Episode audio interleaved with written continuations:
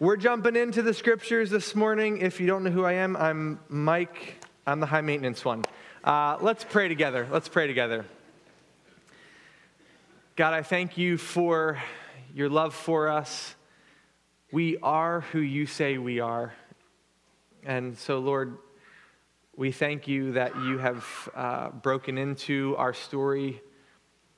You've made a way that we can come to know who Christ is real and present in our lives. Oh, we thank you and we ask, Lord, that this might uh, be a blessing to us this morning as we study your word. We know it's living and active. Might it penetrate our hearts? We pray these things in your name. Amen. Um, when I was a kid, we, our family made a cultural shift. Um, we, we, for years, grew up drinking tap water. Um, and there was this movement, I think, in our family where we went to this distilled water thing. Um, ever had a distiller in your house before? Anyone? Okay. It felt like it was a weird thing, so I'm glad that no one else had one. um, basically, you put the water in, and about 10 hours later, water comes out. Um, and I think there's less like impurities in it and all those things. It slowly drips like forever uh, making even the most patient people impatient. Um, and so when the Brita water filter came out, my life was changed. Um, as a young child, water could happen quicker. Um, but I was thinking about this whole process, this idea, this, this statement of uh, distilling something. You know, bringing out what is most important, leaving behind all that is unimportant bringing that to the, the center of all that we are. And we want to distill out what is most important in life and not get hung up on things that are uh, not important. We're living in quite the cultural moment right now. You could say that for any number of reasons. There are many. People are encouraged to stand for what they believe in, knowing that even the why you do things is as important as what you do. I think it's a good thing, and the ability for people to be able to talk about uh, what they believe and have opinions and be able to put it out there is a really great thing. And technology has afforded us the opportunity to share that, even in such ways that people that are in places of uh, influence and power are not the only ones getting to share their thoughts and their opinions, what they believe. You can share, you can post, you can wear what you believe and make that known to the people around. And, and America has a, a lot of noise right now. I think maybe it always has. Uh, and in some ways, it's not just like the, the noise of a city, it's the noise of opinion. It's a saturated market.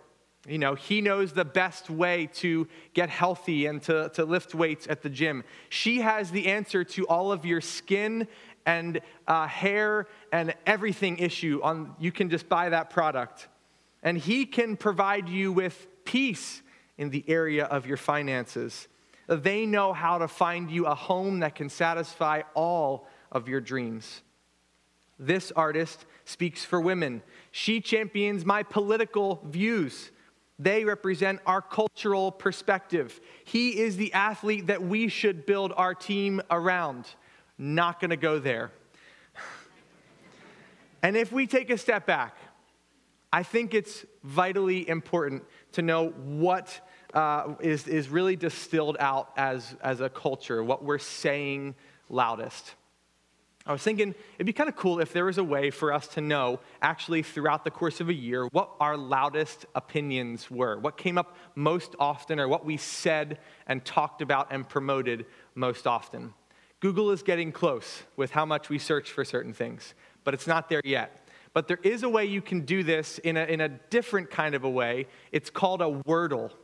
Um, basically, you can take the text uh, of anything uh, either written down, um, you can find blogs, you can take uh, works of literature, and you can put it into this system, and it will spit out the most uh, used words. And the ones that come up the, the most are displayed the largest on things like this. For instance, this one is the Declaration of Independence displayed as a piece of art, right? So laws and people and states come out loudest, and the words that get used less are smaller in, in the way of importance.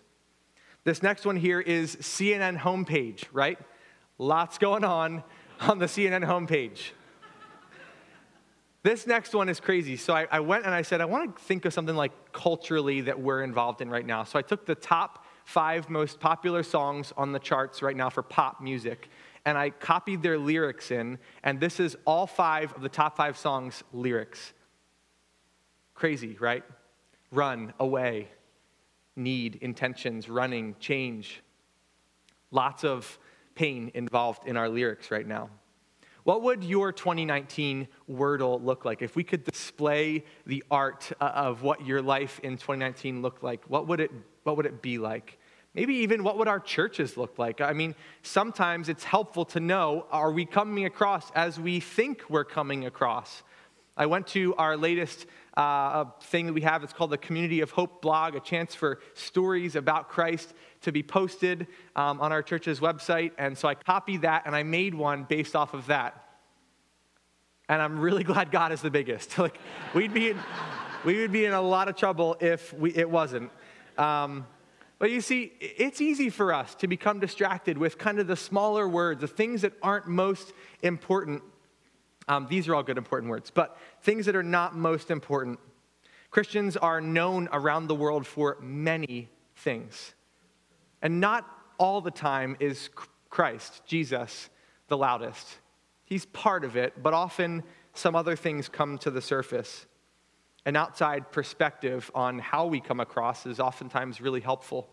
Like this uh, there was a pastor that traveled to East India years ago, and he uh, was going there to meet with some people who he knew were planning churches and to encourage them and to speak in their different villages.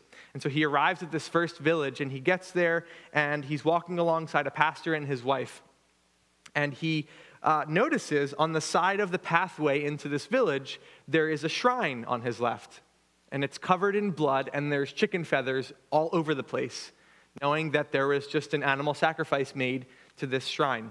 A couple steps further, he realizes there is a different shrine on his right side. And as he's walking, he notices all sorts of these gods and idols set up worshiping different gods all along.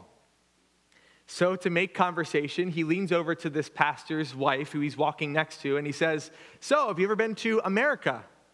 And she says, I have, and I'll never go back. He was like, Okay, you got my interest. Why? What's, what's, what's the reason?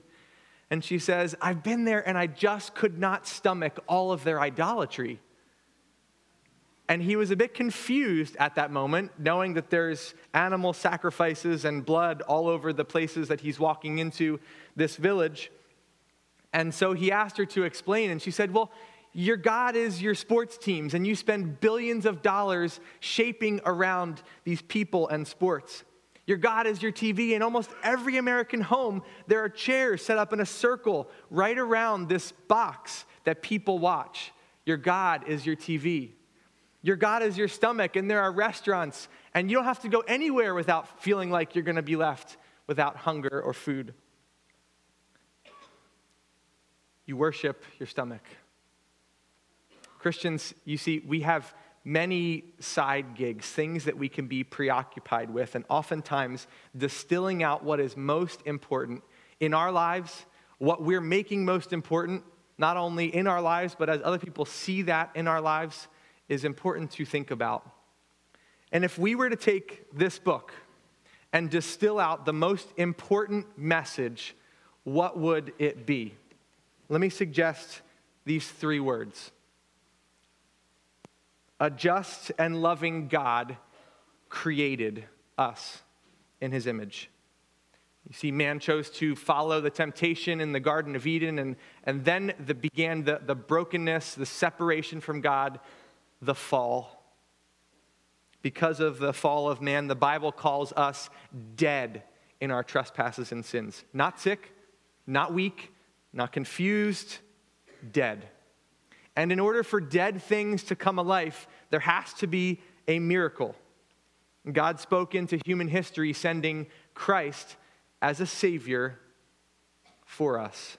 That whoever would turn from their way and believe in Him as their Lord, He would buy back. They will be saved. Redemption. Created in His image, We went our own way and fell away from relationship with God.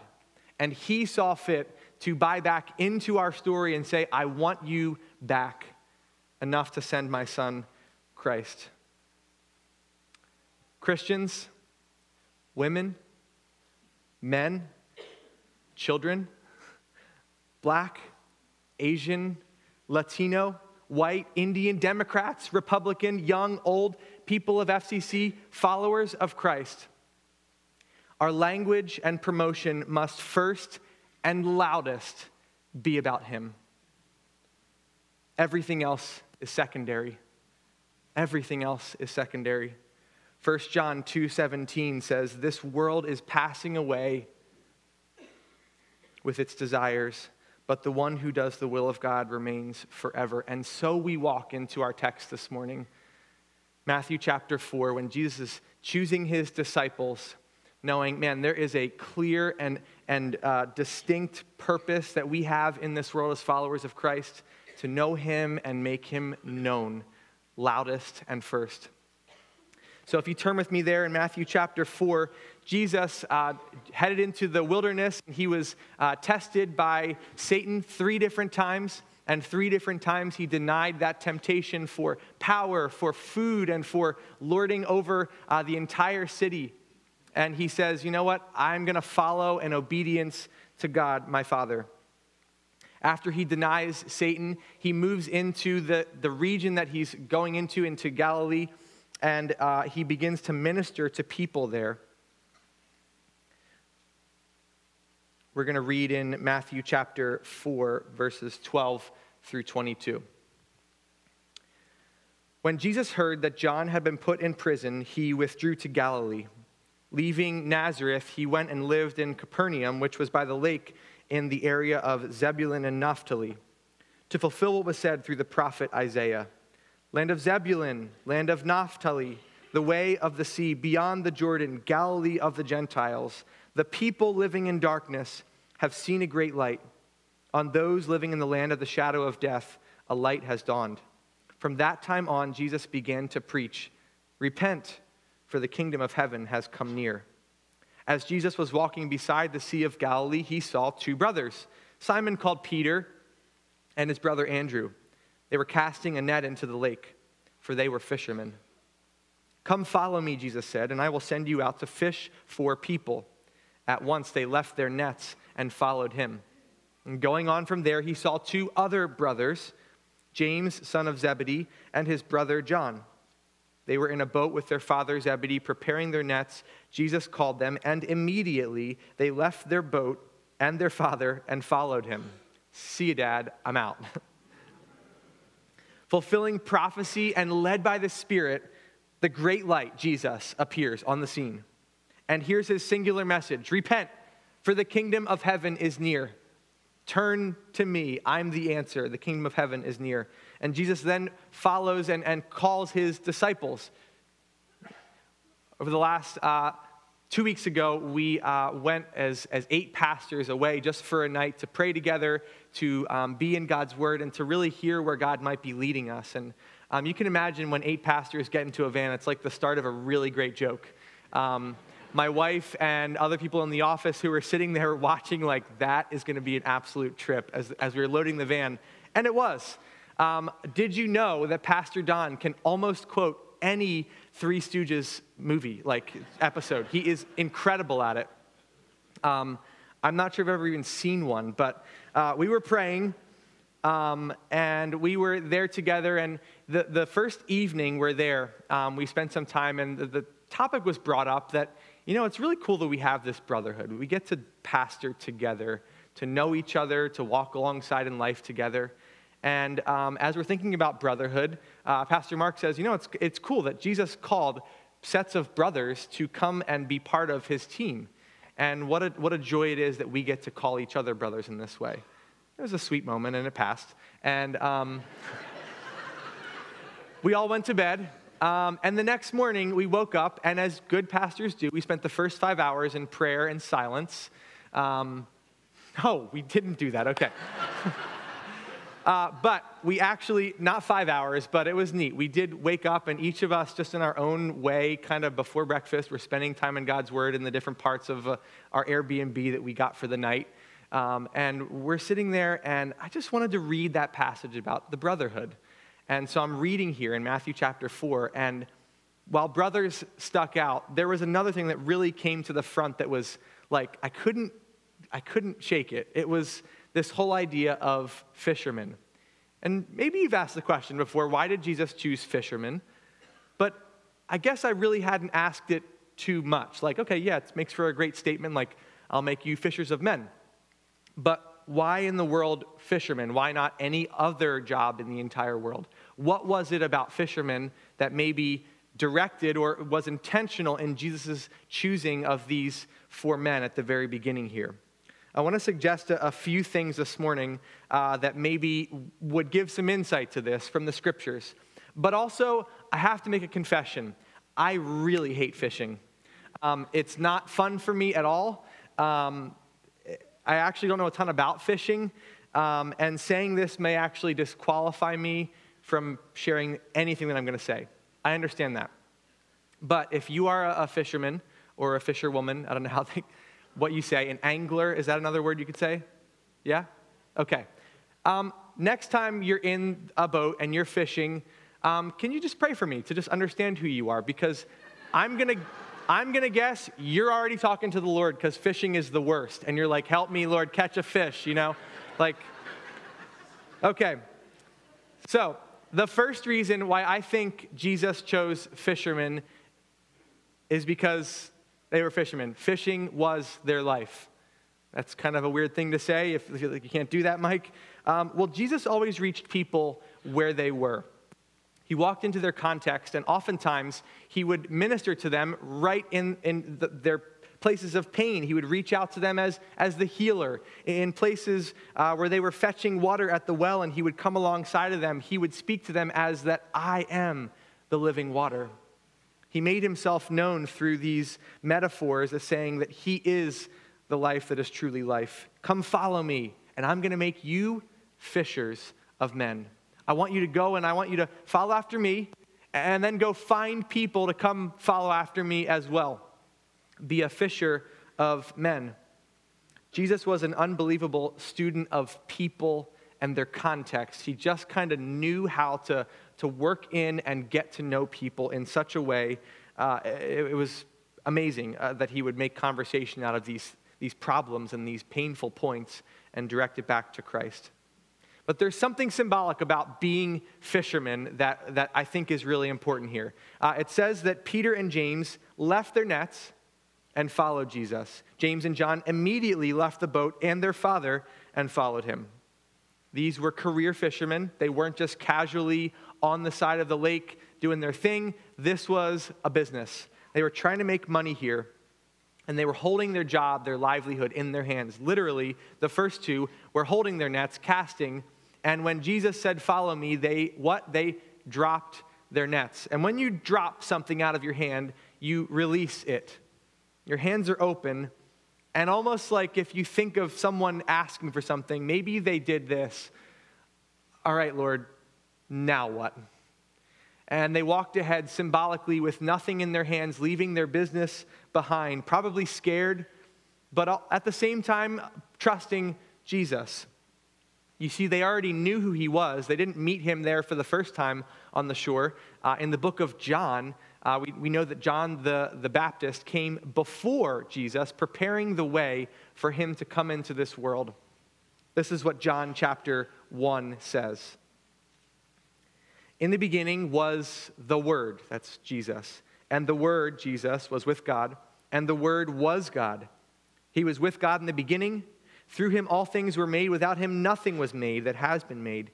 In him was life, and that life was the light of all mankind.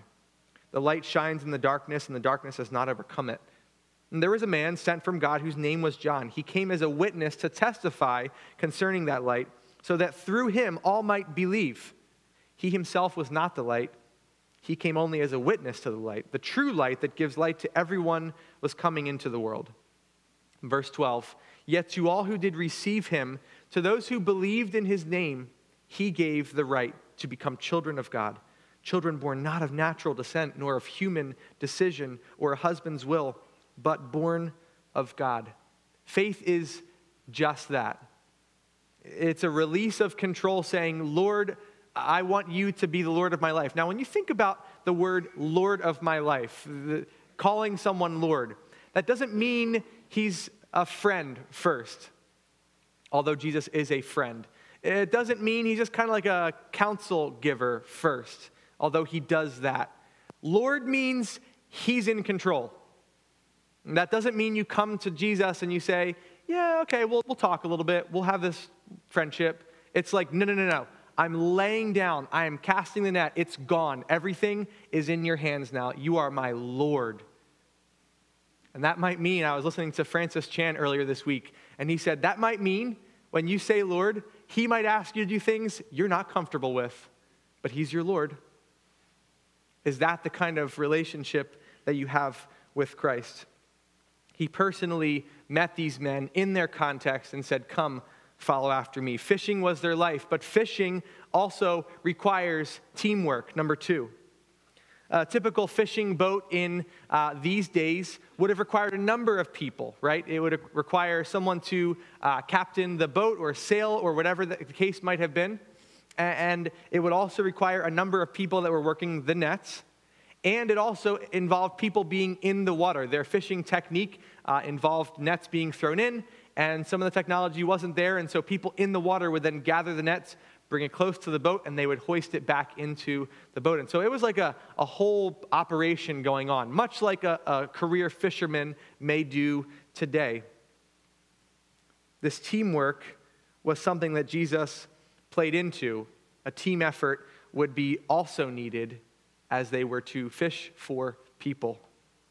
Literally, go and gather people and tell them about who I am, and, and they would go in sets of two we see later on in, in the book of Luke uh, that Jesus appointed 72 other disciples and sent them out in pairs, and here's what he did with them Luke chapter 10, verses 1 and 2. After this, the Lord appointed 72 others and sent them two by two ahead of him to every town and place where he was about to go. He told them, The harvest is plentiful, but the workers are few. Ask the Lord of the harvest, therefore, to send out workers into his harvest field. As you're going and creating conversations about Jesus, this is meant to be a team effort, not a solo gig. We're here in a church. The whole church is working toward making Christ known. The workers are few, but the harvest is plenty, so we got to go as a team.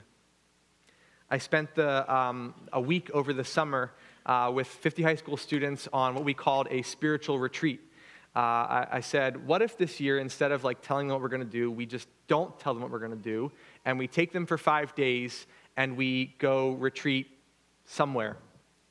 Would parents trust us? Well, 50 of them did, so we went.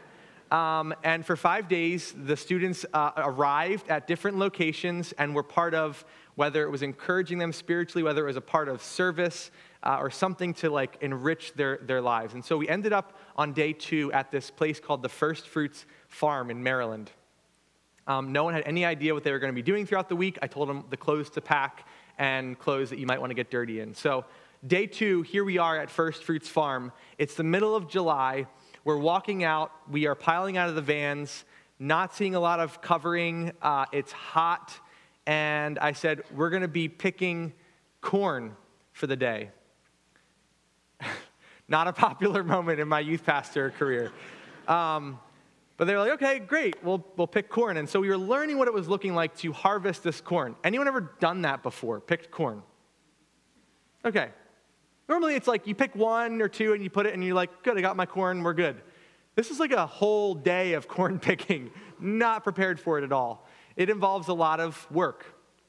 And about 10 minutes in, you're wondering, is this really how they do it? Like, can this can there be a better way? And there are, there are machines, but First Fruits Farm is entirely powered by volunteers and people that are Christians that want to come and serve, and they give away all of the food to local food banks and shelters in uh, Maryland, New Jersey, and Delaware. I think Jameson, if you're watching right now, uh, this is your shout out. He's the farm hand that's like owning this whole thing. Um, but it is one of the coolest places. You should all go visit and volunteer there. But we learned that the harvest is plentiful. Like you get through one part of the corn row and you turn around and you go back the other direction. It's not a big farm, but as soon as we finished, they had more groups coming in and they were going to pick the same place that we were just picking. We thought we got it all, but there's so much growing constantly that it needs to be harvested a few times. The harvest is ongoing. Uh, I understood more of the team effort uh, in this whole process, knowing that no one person could do this job. This had to be a team effort, and Jesus knew that these fishermen knew how to work as a team and called them together. Man, that should shape how we do ministry here. If you're spearheading something or going after it without a team around you, it's not how ministry is supposed to be. Work as a team. It was their life. Fishing requires teamwork. And the third one, fishing requires skill. We know from, uh, as the scriptures teach and as the, the cultural uh, uh, research that I did around here, is that there were two different types of fishing happening. One was uh, using what's called a seine net which would make me insane. I'll tell you why in a second. They would cast this net in, um, and it could be done either in the water or from the shore. And that was what Peter and Andrew were doing. They were using this seine net casting. It's a large circle uh, net, and they would take weights and put them all around the outside of the net. And then they would just get it right to where they could throw it, cast it out, and be able to drop around and catch fish in that way. it seems like it doesn't work. Um, I watched a YouTube video of a, a, kid doing this, trying to use a seine net, um, and it was getting tangled, it was all messed up. It just seems like that's not the most efficient way to, to go fishing, but what do I know? Um, but it involved a lot of skill. Uh, watching here, this is not something that you um, perfect over a few minutes, it's a lifetime of learning. So they were doing that fishing from shore. There was also James and John using uh, a boat and also what's called a drag net. They would drag the net behind the boat, it would catch the fish. The people in the, the water would also swim and, and move them in, and they would be able to catch the fish and gather. Particular skill needed to be honed in order to fish in this way. And Jesus would call these men and appoint them to go needing skill, needing to learn these things. Think of all the different uh, opportunities and situations the disciples would find them in in the days ahead. They had no idea what they were about to get into. In a few days, they'd be passing out food for 5,000 plus people. They'd see people being uh, raised from the dead or being healed or all sorts of different things. They'd watch Jesus calm storms and all uh, a mass number of things where their skill and their trust of Jesus would come into play. I believe it's very much the case still today. If we're to be fishers of men, if we're to follow Christ in this mission distilled in the scriptures, we better have skill. 240 of you showed up uh, yesterday uh, for a, a conference to, to learn about how to study the scriptures, and that is awesome that you did that um, man, to study the Psalms, to learn how to use the book that we want to hold most central in our lives. Let's study together. Over the summer, we teach students how to share the gospel with somebody. You think, well, that's kind of a weird thing. Like, why would you teach them how to do it? They should just do it. But if you've ever done it before, oftentimes it doesn't go how you have planned. You have your five verses and you want to talk them through, and they're like, nah, I don't buy number two. And you're like, shoot, what do I do with three through five, and now I'm stuck. It's a process, it's a practiced skill that as the Lord might use you in someone's life, learning the scriptures, sharpening the skills. I had a, uh, the chance to learn about a, a sharpened skill this week. Um, of, a, of, a, man who came to my house and he was going to be, we hired him to uh, pump out our, our septic tank. Um, it was a profession that um, it's actually as bad as you might imagine it is. Um, they show up there. It's got the big like tank going on. They bring out the hoses. It goes in. He pulls up the cover and he wants me to come look in and shows me what's in there. And I'm like, why? Why would you need to show me that? Thank you. I'm good. Um, the other guy on the part of his team, he's got his head in the tank and he's spraying around. I'm like, why would you do this? I'm happy to pay you whatever you want, sir. Do this. I will never do this. Please help me, Lord, if I ever have to do that. Um, but I noticed there was something about his way. He just kind of like was making conversation, and it wasn't pushy or over the top. It just kind of was a natural flow. He was talking about the yard and where we live and where I grew up and the schools that I went to, and we happened to go to the same elementary school, him way before I did. And, and so we talked through some things, and the conversation kind of was navigating along, and we ended up at a place where he said, So, what church do you go to? And it didn't seem weird in the least bit. Might seem weird to you if you were to ask that to somebody, but the way this guy honed his skills, he just kind of found his way there. And I said, I'm actually a pastor a mile down the road. Uh, and he was like, No way! Goes in for the high five. And I didn't know what to do. I think we ended on a, on a pound, but um, it was a mess. Uh, but this man was on a mission far beyond cleaning out septic tanks. He knew Christ, and this skill was developed over time. Man, we can learn from people like this who are following the Lord and working in their, their sets of skills with what they're doing. Okay, the last one fishing requires patience. I may not know a lot about fishing, but I know that it requires patience. And I want to tell you how. When I was on a trip up in Maine uh, for the men's fishing trip, um, I've gone a couple times. And what happens on the men's fishing trip is fishing, except for me and a few friends, we go mountain biking and hiking. It's a lot better. Uh, so we're up there and we're doing our thing. We hike and bike. We come back and we have this like, oh man, it's so funny. We have this highs and lows moment at the end of the night. And we're sitting around, and it's like, all right, so what was your high of the day? And I'm like, wow, we, we climbed uh, Borestone Mountain today. It was a great hike, and there was like cloud cover on the top. It was really cool. And then we went mountain biking after lunch. Great day, great day. Okay. Uh, what was your high? It comes to like one of the father son pairs, and they're like, man, well, we, uh, we flipped our boat today. Um, we actually did catch one fish. Okay, one fish, right. Goes to the next person. What was your high of the day? Man, well, I had this really big bite on my line, um, and it, it, actually got away, but it, it, must have been like a three or five, 10 pound fish. Um, and they go on, on for five minutes about nothing. They're not catching anything. And the third person literally is like, man, day two, no fish. like, why do you do this? It makes no sense to me. So, this is what I just don't understand, but maybe fishermen do that it requires patience. And these people who made a career out of fishing knew the ebb and flow of catching and not catching. Oftentimes, you're pursuing someone and following the Lord's calling and introducing them to Christ, and you're like, it's just not landing.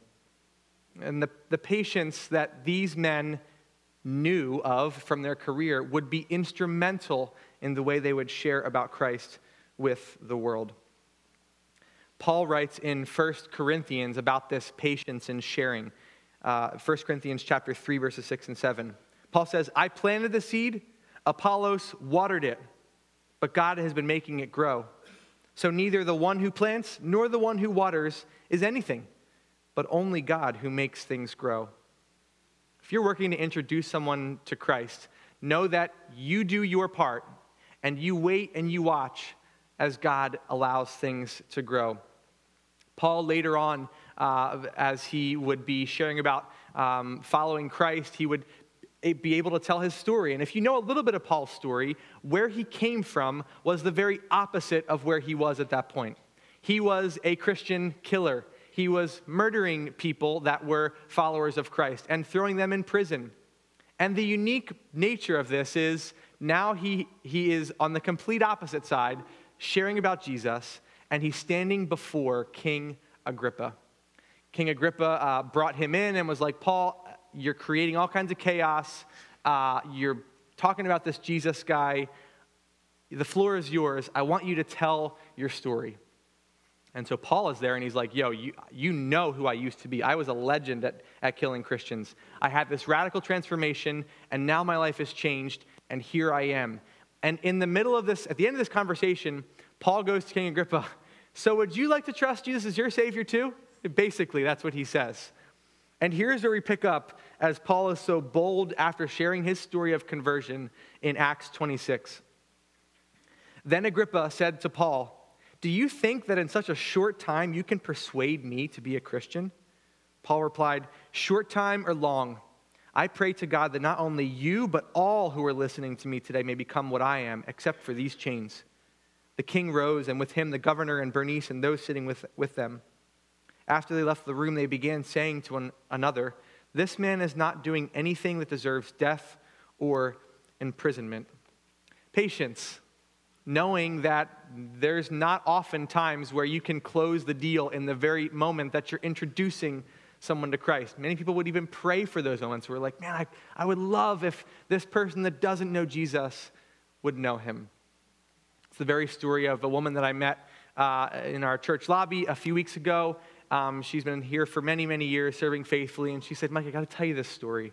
Um, I, I, was uh, been praying for my neighbor for many, many years to come to know Christ, and um, it's just, it hasn't been going well. And he knows that we would always have an invite for him to come to church, but he's just kind of standoffish to anything that has to do with Jesus. And so one day she was walking her dog through the park, and uh, up comes her neighbor, and there's her neighbor right in the midst of this. And uh, he goes, Listen, I gotta tell you this story. So she's there with her dog, and he begins to tell the story. He said, You know where I work, right down the road here, and every day I go to the cafeteria and get lunch, but today I forgot my wallet at home, didn't have any money with me, so I thought, no big deal, I'll go for a walk during lunch, probably could use some fresh air. So he's walking on his lunch break and he's wandering around and he, he makes his way back. And before he gets back, he watches as a car careens over the curb and into the cafeteria where he would have been sitting. And he said, If I had gotten my lunch today, I would not be here telling you this story. I need to know the God who you spoke about. The door was opened, and she didn't do anything. God opened that door.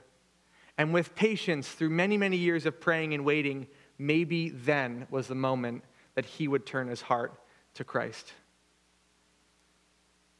My prayer this week and the goal would that we would be people ready whenever God would ask us to, being good students of the culture, meeting people where they are, that we would fish together as a team, introducing many people to Christ, all together as one skilled in the scriptures and in relational ministry and, and speaking about grace and forgiveness and patient, knowing that his time is best.